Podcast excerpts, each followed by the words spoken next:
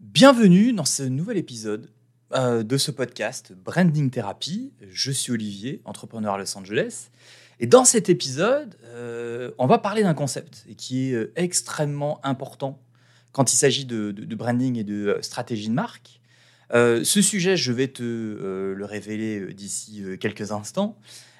Mais avant donc, de dire ce que c'est et puis de t'expliquer un petit peu comment tu peux l'appliquer euh, toi-même euh, dans euh, ton, euh, va dire ton branding et pour ta boîte, que ce soit ton produit, ton service ou alors ta marque personnelle, je vais faire un petit tour en arrière d'il y a quelques semaines.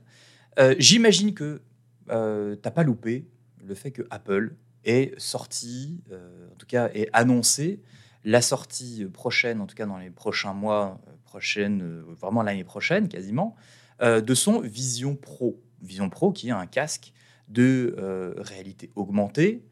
Euh, ça faisait euh, quelque temps qu'on savait que Apple travaillait dessus en, secret. Et donc, ça a été fait en grande pompe, évidemment. Tout le monde en parlait hein, sur Internet, dans la presse. Enfin, C'était véritablement un, un événement, comme chaque nouveau gros produit d'Apple, en tout cas un petit peu One More Thing. Et donc, la presse était unanime par rapport à ce produit-là. Euh, Tom Guide parlait d'avancées euh, euh, majeures dans le domaine de la réalité augmentée. Euh, TechRadar dit avoir vu le futur, quand même pas rien. Et Cinet explique que c'est le produit qui est, c'est un produit qui est bien au-dessus de ce qu'il pouvait espérer. Et Internet, évidemment, hein, a crié au génie et à la révolution, signe Apple. Encore une, évidemment. Alors, quand on entend ça partout, que ce soit sur Internet, dans la presse, etc., euh, évidemment, que tu t'intéresses au monde de la tech ou pas, tu as une association, d'idées qui se fait directement. Euh, le résumé de l'histoire, c'est Apple va encore sortir un produit révolutionnaire. Tu sais pas ce que c'est, euh, tu sais pas forcément ce que ça fait, mais euh, tu sais que Apple va sortir un truc de ouf, un truc de ouf malade. Euh, alors forcément, Apple est déjà euh, connu pour euh, ses innovations, et ça on va revenir ça dans un instant, mais ni une ni deux, en fait, la valeur perçue de ce Vision Pro, quel que soit le nom du produit, en tout cas du prochain produit d'Apple, monte en flèche, naturellement.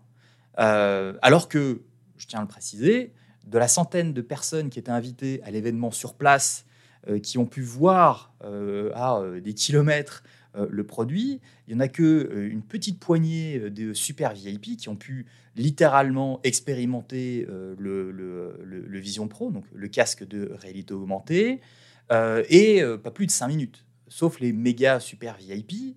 Mais donc tout ça, c'est vraiment euh, entre ceux qui l'ont qui l'ont touché euh, des yeux, ceux qui l'ont euh, touché pendant 5 minutes, et euh, les autres qui l'ont vu de très très loin. Voilà le résumé de la situation. Tout ça pour un produit euh, donc, euh, qui n'est pas euh, disponible à la vente avant des mois et à un prix quand même relativement élevé, pas forcément pour un positionnement pour des professionnels, mais pour monsieur tout le monde, 3500 dollars plus les taxes, c'est quand même pas rien. Et c'est exactement pour ça que moi, dans ce podcast, je voulais expliquer, en tout cas le mieux que je peux, un concept qui est extrêmement important, qui est, on va dire, un concept double, la valeur perçue par rapport à la valeur expérimentée. Les deux concepts sont complémentaires. Et les deux concepts en branding, il faut, en règle générale en tout cas, pour faire en sorte que, on va dire que ton branding soit le plus efficace possible, il faut que la valeur perçue soit le plus alignée possible avec la valeur expérimentée. Alors, évidemment, qu'est-ce que c'est que la valeur perçue et qu'est-ce que c'est que la valeur expérimentée? Euh, Je vais prendre mes petites notes pour être le plus précis possible. La valeur perçue, c'est euh, la valeur euh, qui se réfère à la perception qui est très subjective d'un consommateur par rapport à une marque, par rapport à un produit ou par rapport à un service. Et en gros, c'est la manière dont tu évolues un, donc, un, produit, donc sa qualité, son prestige, sa fiabilité, euh, et par rapport à des caractéristiques, des caractéristiques euh, qui sont euh, donc, euh, sur le papier, on va dire. Euh, et euh, la valeur perçue, elle est vraiment influencée évidemment par la communication euh, de l'entreprise, par le branding du produit en lui-même, que ce soit donc va dire son positionnement, que ce soit le packaging, que ce soit le logo, bah, la fin, bref, c'est vraiment la valeur que tu perçois avant achat. Alors que la valeur expérimentée, elle, c'est vraiment la valeur que euh, tu vas, euh, bah, pour le coup, expérimenter une fois que tu as acheté le produit et que tu es passé de l'autre côté de la barrière euh, dans le monde de ce produit, dans le monde de la marque. Et donc la valeur expérimentée, évidemment, hein, ça se réfère par rapport aux émotions, aux sentiments, toutes les expériences que tu vas vivre en tant que consommateur. Euh, et donc toutes les interactions que tu vas avoir avec le produit, mais aussi toutes les interactions que tu vas avoir avec la marque. Ça englobe donc les sensations, les impressions, les souvenirs euh, que tu vas avoir tout au long, ben, de, euh, tout au long de, l'expérience que tu vas avoir avec, avec ce produit, et donc avec la marque qui va derrière.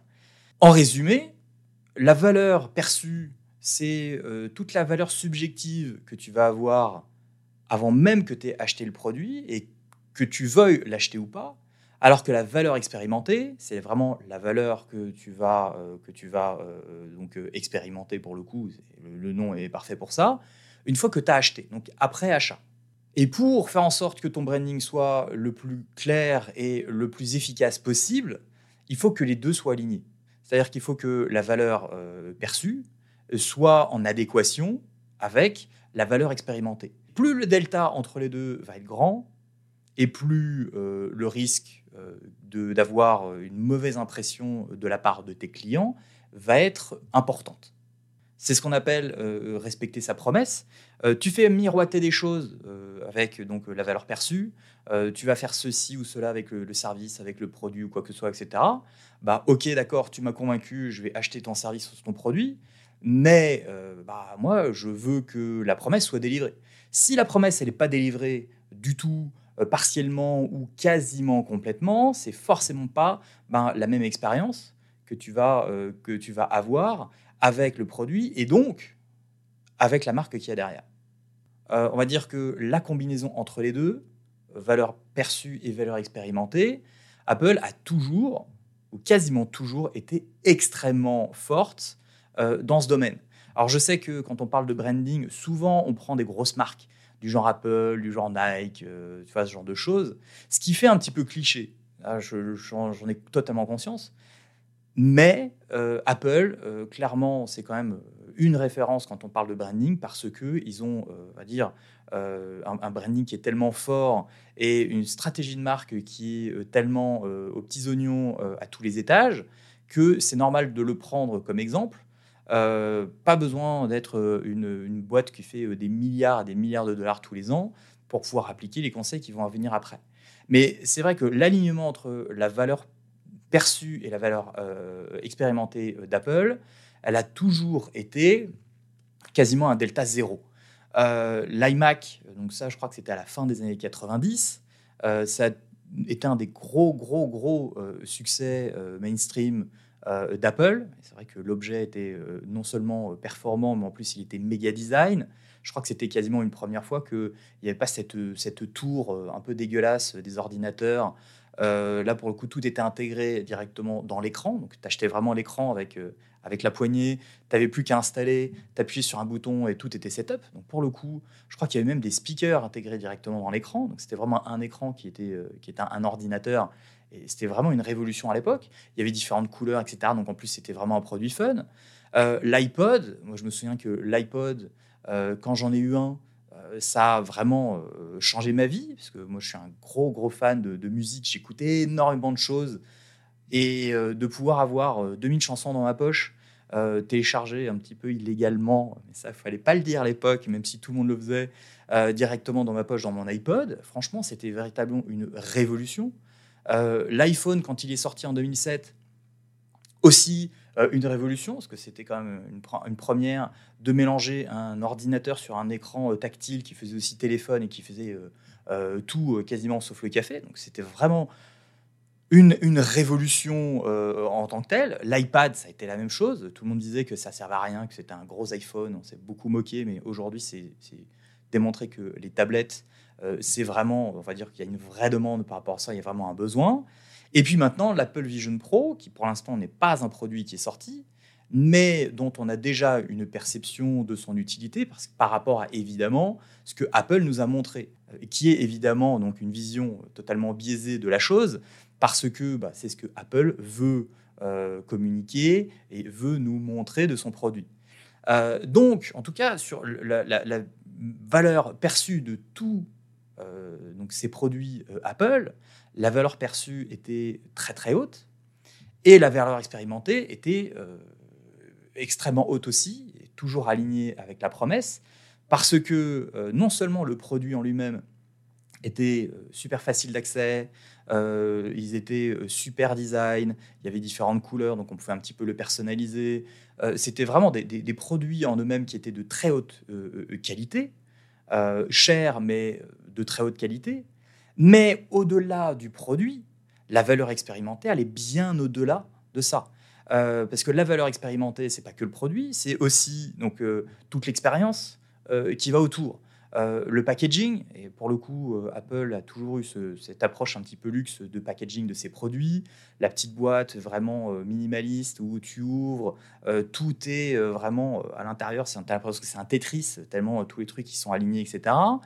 Euh, tout ce qui est ben, le onboarding, le c'est-à-dire une fois que tu achètes un produit, les emails qui sont envoyés automatiquement, le service qui va avec, euh, l'explication, euh, souvent, pas forcément Apple, mais dans la plupart, dans beaucoup d'entreprises, quand tu achètes un produit ou quand tu achètes un service, on t'explique comment ça fonctionne avec des vidéos tutos, avec peut-être un, accompagnement d'une demi-heure, peut-être en visioconférence, etc.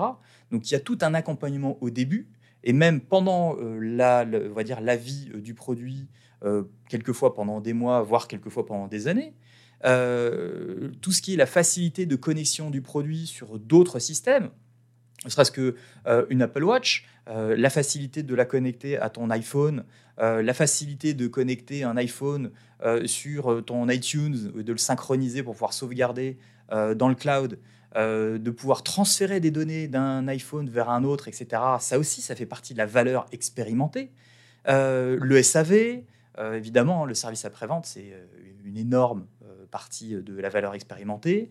Les suggestions d'utilisation aussi, d'essayer de, de, t'expliquer comment ça fonctionne, en tout cas le produit, de, de suggérer d'autres utilisations pour aller plus loin, peut-être des propositions de nouvelles applications pour ton téléphone, ce genre de choses. Ça pour dire que Apple a toujours été extrêmement fort pour faire en sorte que le delta soit quasiment nul entre la valeur perçue et euh, la valeur expérimentée de ses produits.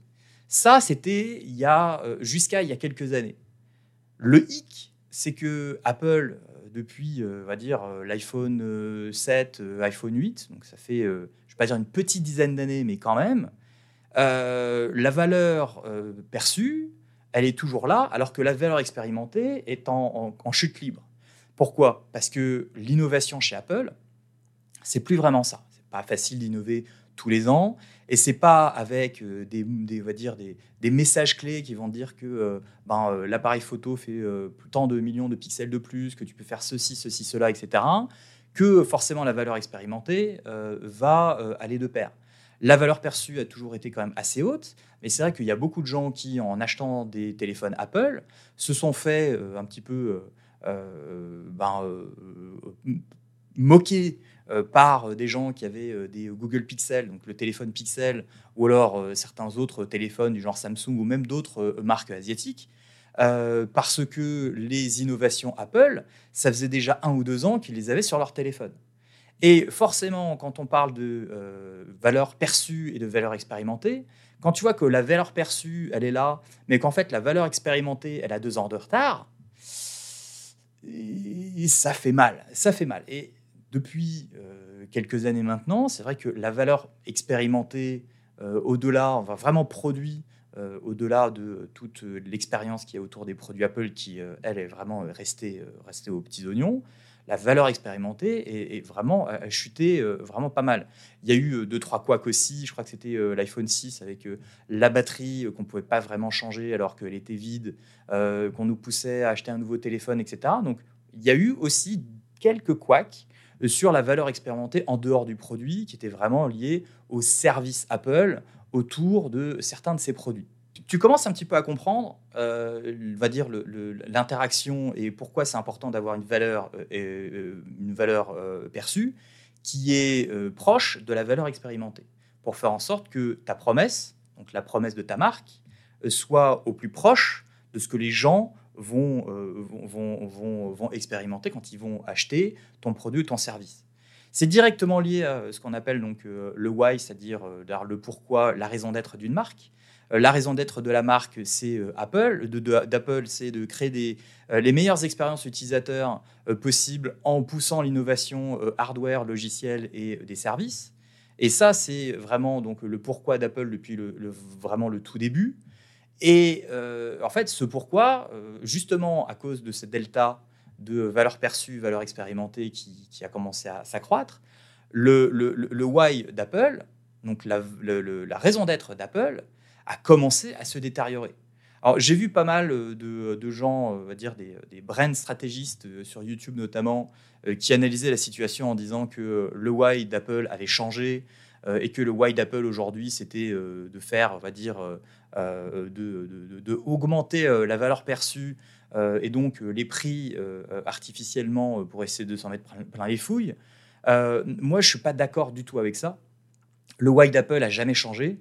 C'est juste que le why d'Apple, il était de plus en plus difficile de pouvoir le respecter, de respecter sa promesse, c'est-à-dire d'avoir les meilleures expériences possibles avec nos produits.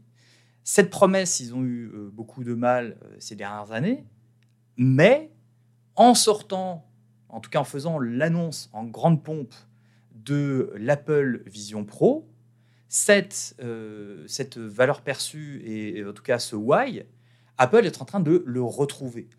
Parce que le why, clairement, c'est donc les meilleures expériences utilisateurs possibles avec le hardware, le software et le service. C'est exactement ce que Apple est en train de délivrer avec un produit qui n'est pas encore sorti. Et j'irais même jusqu'à dire que le Vision Pro euh, d'Apple a permis à Apple de redevenir Apple. C'est-à-dire que la promesse euh, d'Apple, qui jusqu'à maintenant euh, n'était plus tenue, en tout cas pas totalement, avec le Vision Pro, en tout cas l'image, la, valeur perçue qu'on a du Vision Pro, est en train de redevenir le Apple qu'on a connu dans le temps, le Apple qui crée des révolutions, le Apple qui, crée des, des, choses qui sont euh, clairement euh, impossibles d'avoir ailleurs. Euh, la promesse d'Apple est en train de revenir. Alors, évidemment, ceux qui sont les spécialistes de la tech vont dire, non mais attends, tu es en train d'expliquer que c'est un produit révolutionnaire et qu'on n'a jamais vu ça ailleurs, etc. alors que il y a euh, des masques de réalité augmentée qui se font. Il y a des petites boîtes euh, qui sont euh, un petit peu partout dans le monde. je sais qu'il y a des boîtes en France, par exemple, qui ont aussi des, masques de réalité augmentée, plus orientés application pour les professionnels, etc., qui fonctionnent très bien et qui sont très, très, très beaux outils. Et ça, je ne dis pas le contraire. Je parle vraiment là de, de valeur perçue, vraiment plus par rapport au grand public. Et c'est vrai que l'application, en tout cas la vision euh, que euh, Apple a avec son Vision Pro. Pour le coup, c'est marrant hein, le, mot vision là-dedans. La vision qu'Apple a avec son, nouveau produit est vraiment euh, très différente parce que jusqu'à maintenant, les problèmes de, de, de, perception qu'on avait par rapport à la réalité virtuelle, la réalité augmentée, ce genre de choses, il y avait beaucoup de bah oui, mais on va être coupé du monde, on va devoir mettre un casque, euh, on va plus voir les gens, etc. Ça va nous, nous couper de la réalité. Euh, et, tous ces a priori qu'on pouvait avoir par rapport à la technologie euh, en règle générale, Apple a réussi en l'espace de, de, quelques minutes à nous démontrer qu'il y avait des solutions pour pouvoir contrer un petit peu, contrecarrer ces, ces problèmes-là. Et le produit le fait très bien. Et c'est pour ça qu'aujourd'hui, c'est vraiment, euh, on va dire, perçu, en tout cas, le, Vision Pro est perçu comme un, futur casque de réalité augmentée révolutionnaire, en tout cas pour beaucoup de gens, parce que ça vient adresser ben, des problèmes qui, pour le coup, euh, n'étaient pas de problèmes euh, techniques, technologiques, mais plus des problèmes éthiques, on va dire.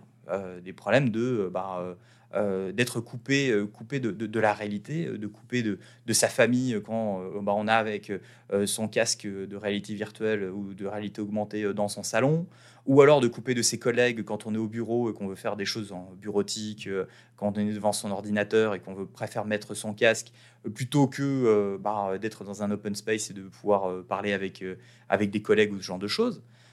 Donc Apple a réussi à adresser ces problématiques de façon très intelligente et ça augmente encore plus la valeur perçue euh, et certainement la valeur expérimentée. En tout cas, le jour où on aura la possibilité ben, euh, de, tester, de tester la chose. Donc si je dois résumer le sujet principal de cet épisode qui est donc la valeur perçue et la valeur expérimentée en branding, pour faire en sorte que tu aies donc une stratégie de marque qui soit vraiment réussie, il faut absolument d'aligner donc les deux, donc euh, valeur perçue et valeur euh, expérimentée, et de faire en sorte que le delta entre les deux soit euh, le plus minime possible, voire totalement inexistant. Comment tu calcules ça? Bah, Souvent, c'est bah, des, sondages auprès, auprès des clients. souvent, tu vas recevoir, quand tu achètes un produit, par exemple, des notes. Euh, est-ce que vous recommanderiez euh, à euh, un collègue ou à un ami votre, le produit que vous avez acheté ou le service que vous avez acheté Souvent, on va te demander de mettre une note, une note de 0 à 10, avec un petit commentaire. Alors, c'est sûr que d'un point de vue mesure, d'un point de vue KPI, c'est pas génial, ça pisse pas très loin, mais si on te demande ça, c'est souvent pour ben, essayer de voir un petit peu la valeur expérimentée euh, et puis ensuite de faire d'autres sondages euh, pour essayer de comprendre auprès des, auprès des, clients ben, euh, quel est le delta, d'essayer de, le calculer et d'essayer justement de trouver et d'ajuster certaines stratégies pour faire en sorte que le delta entre valeur perçue et valeur expérimentée soit le plus minime possible. Ça signifie que communiquer efficacement ses atouts et ses promesses, c'est super important. mais aussi d'offrir une expérience positive et cohérente euh, à chaque point euh, de contact avec ton client, ça aussi, c'est super important. Un client qui a acheté chez toi parce qu'il était convaincu que ton produit ou ton service était top, et quand il expérimente et que à tous les points, tous les touch points, euh, que la valeur et que, on dire, l'expérience, est top, il n'y a aucune raison qu'il ne vienne pas recommander ton service ou ton produit à d'autres personnes. Et c'est vraiment une sorte de, croissance organique qui va, en découler. Si ta promesse n'est pas alignée par rapport à ce que tu délivres, je peux te garantir qu'il n'y a personne qui va revenir. Il y a même des gens qui, euh, selon euh, va dire les, euh, conditions de remboursement, vont littéralement te demander de te rembourser, de se faire rembourser, voire de demander plus. Alors, évidemment, tu n'es pas Apple. Je ne suis pas Apple non plus. Il y a peu d'entreprises qui sont, on va dire, Apple. Euh, moi, je m'adresse principalement aux, on va dire, aux petites euh, entreprises. Donc, que ce soit euh, des indépendants, des solopreneurs ou alors des TPE et des PME, moi, je m'adresse principalement à vous.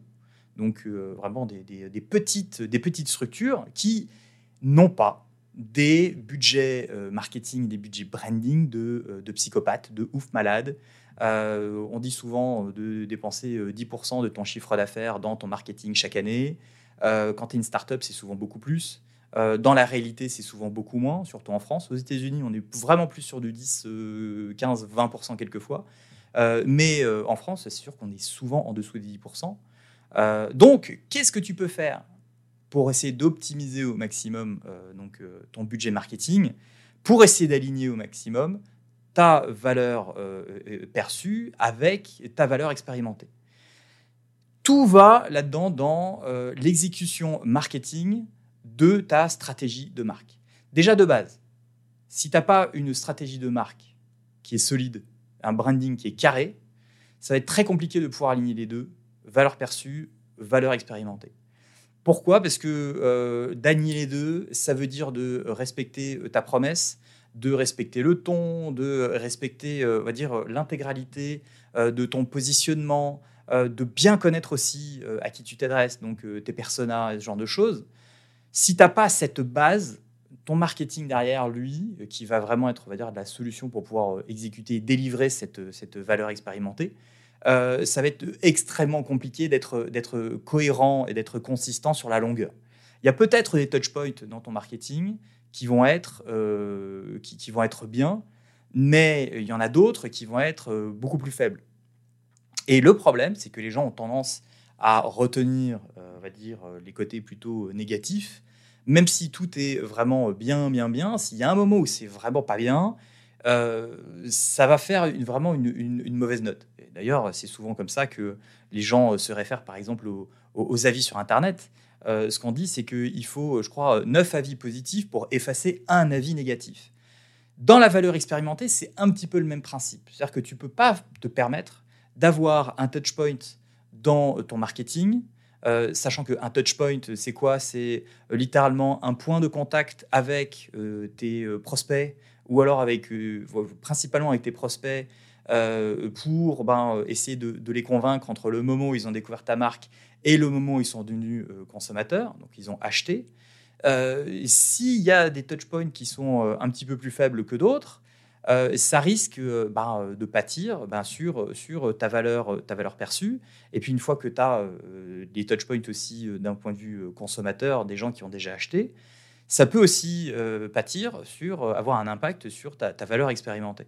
Donc déjà d'une, il faut avoir une, une stratégie de branding qui est carrée, qui est documentée ça j'insiste là-dessus, hein, parce que le document, euh, c'est super important, surtout si tu travailles avec des, partenaires externes, que ce soit des freelances, que ce soit euh, une agence qui t'accompagne, euh, que ce soit des consultants ou quoi que ce soit. Il faut que ce soit facile d'accès, facile de partager ta stratégie. Il faut que ce soit documenté. C'est pas un truc que sur un coin de table comme ça, clac, clac, clac, hop, j'ai ma stratégie. C'est pas comme ça que ça marche. La deuxième chose, c'est d'avoir des outils marketing qui sont mis en place pour pouvoir exécuter le plus euh, simplement et le plus rapidement possible, mais surtout de pouvoir, euh, euh, on va dire, rectifier le tir le plus rapidement possible. Ça, c'est extrêmement important. dans certaines industries, ça va être plus compliqué, notamment les gens qui ont des produits physiques. Si par exemple, tu as un problème de packaging et que tu as imprimé le packaging, que tu vois que le packaging peut être optimisé, etc., une fois que c'est imprimé, c'est imprimé. À moins de tout foutre à la poubelle et de tout réimprimer, ce qui va te coûter une fortune. Euh, forcément, c'est moins réactif que quand tu fais du 100% digital et que tu vois que peut-être qu'il y a un touchpoint, par exemple, euh, dans ton onboarding, où il y a un, email qui est peut-être pas assez clair par rapport à euh, le peut-être le support sur tel service ou sur telle fonction de ton produit, etc. Ça, c'est beaucoup plus facile de pouvoir le rectifier et de pouvoir même le mesurer et de pouvoir le changer totalement, voire faire du A-B testing. Euh, pour faire, essayer d'optimiser cette partie qui est euh, plus faible que, le reste. Donc ça, c'est important aussi d'avoir les outils nécessaires euh, pour pouvoir le faire. C'est pour ça que d'avoir des outils d'automation, donc d'automatisation, c'est ultra important dans ton marketing parce que ça va te permettre d'avoir une cohérence dans tout ce que tu vas envoyer, donc dans tout ce que tu vas traquer aussi, que ce soit les emails, que ce soit sur les réseaux sociaux, que ce soit sur ta boutique e-commerce ou ce genre de choses pour vraiment essayer de, trouver les points faibles et de pouvoir les adresser le plus rapidement possible pour justement éviter euh, ben, euh, d'avoir euh, une, épidémie, une épidémie de, points faibles dans, ton marketing. Mais ça marche aussi pour les créateurs de contenu. Les créateurs de contenu, on va dire, si, je dois caricaturer un petit peu, par exemple, pour, pour les gens qui, sont sur YouTube, la valeur perçue, ça va être un petit peu les miniatures de tes vidéos. Ça va être aussi comment tu présentes euh, ta page YouTube, donc ça va être la bannière, ça va être ta photo. Euh, sur LinkedIn, la valeur perçue, ça va être ton profil euh, personnel branding. Donc là, on est plus sur du côté personnel, professionnel, ou alors la présentation de ta, page, de ta page business sur LinkedIn. Ça, ça va vraiment être la valeur perçue. La valeur expérimentée, ça va être plus en surface ce que tu vas partager. Euh, la valeur que tu vas partager dans, tes contenus. Euh, est-ce que tu vas être plus dans la retenue Est-ce que tu vas être super salesy Du genre, euh, je te donne, je, vais te donner quatre, quatre types, mais le cinquième, pour l'avoir, il faut acheter ma formation. ça, pour le coup, ça peut tout casser. Parce que entre la valeur perçue, en te disant ça a l'air d'être quelqu'un de très sérieux, c'est quelqu'un qui va aider, qui va donner, etc. Et puis au dernier moment, on essaye de faire un petit peu le marchand de tapis pour essayer de récupérer ta carte bleue. Euh, la valeur expérimentée, forcément, ça va pas être génial.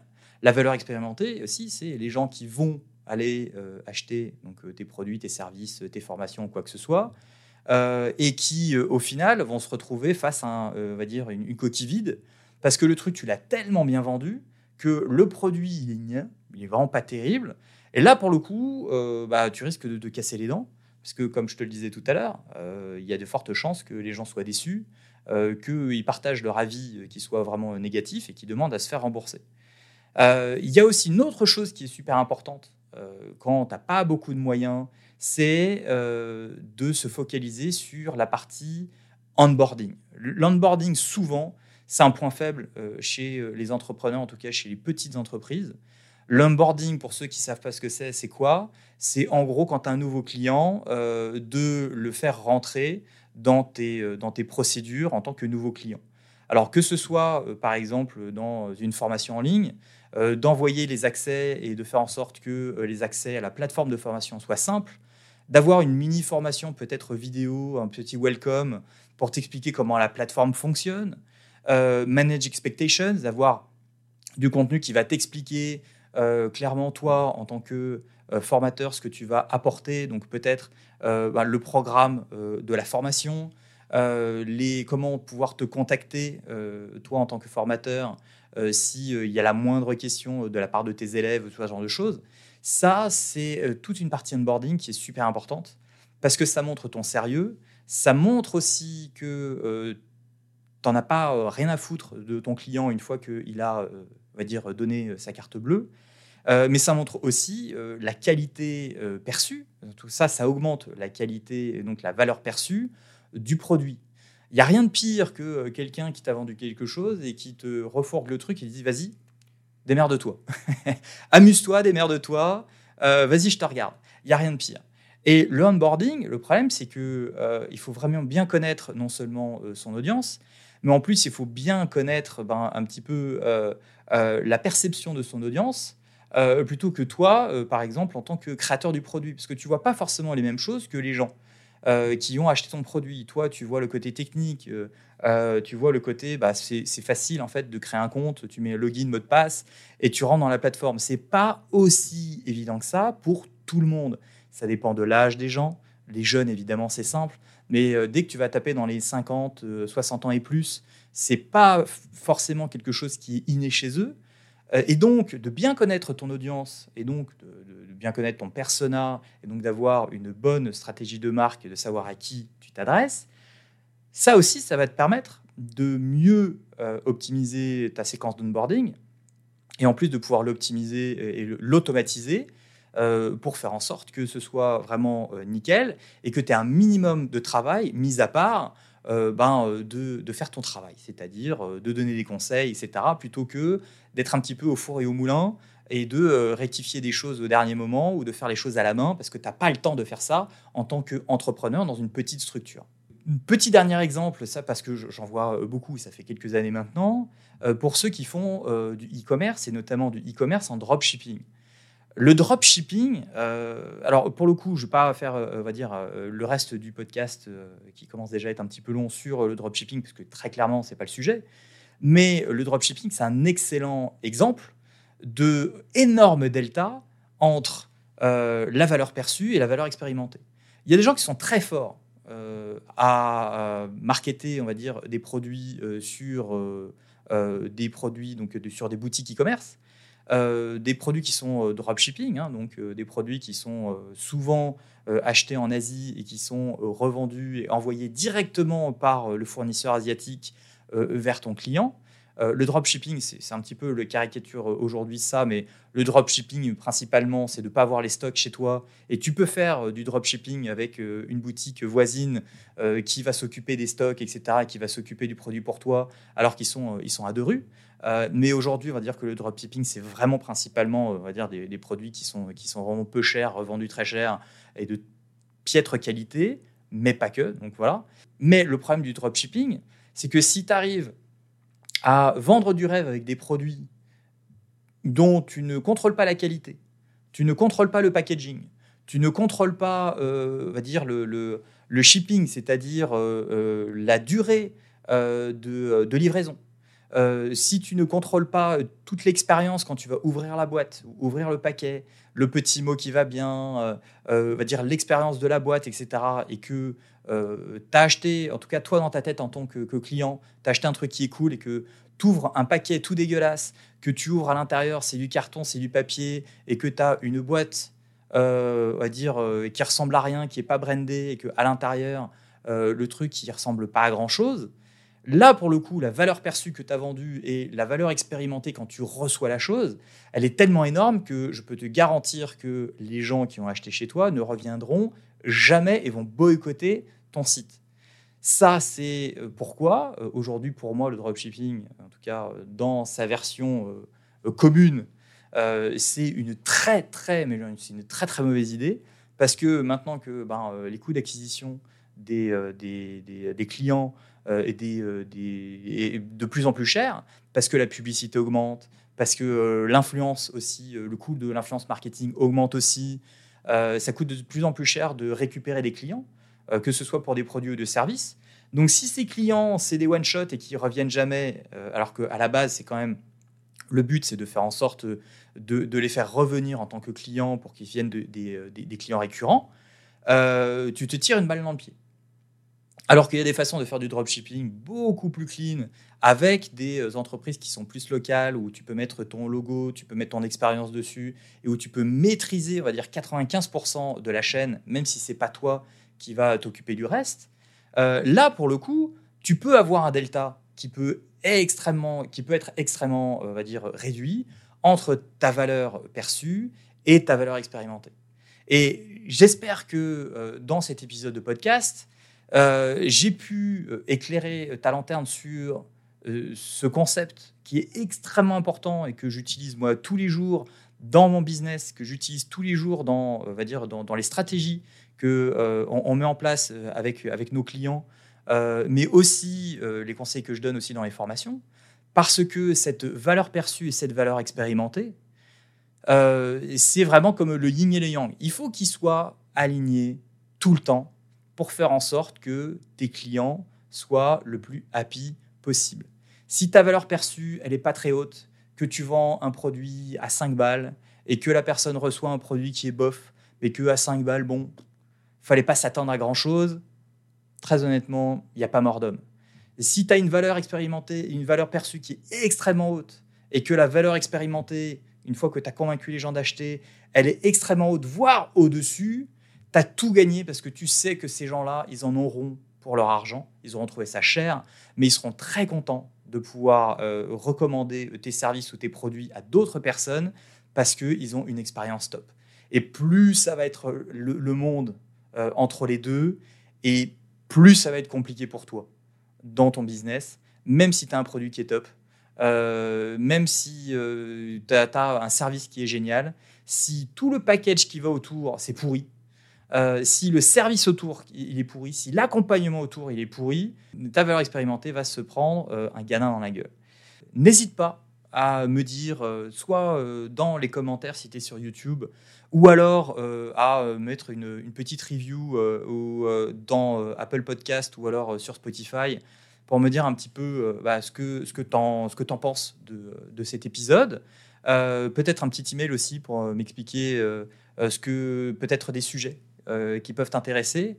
Merci beaucoup d'avoir écouté cet épisode, peut-être un petit peu long, mais j'espère avoir donc une, va dire une valeur expérimentée à la hauteur euh, de la valeur perçue que tu as euh, de ce podcast. Euh, n'hésite pas à me donner ton feedback par rapport à cet épisode et peut-être aux, épisodes précédents et les épisodes futurs. si tu écoutes ce podcast dans un futur proche ou lointain, merci d'être arrivé jusqu'au bout. Je suis toujours Olivier, entrepreneur à Los Angeles, et c'était un nouvel épisode de Branding Therapy.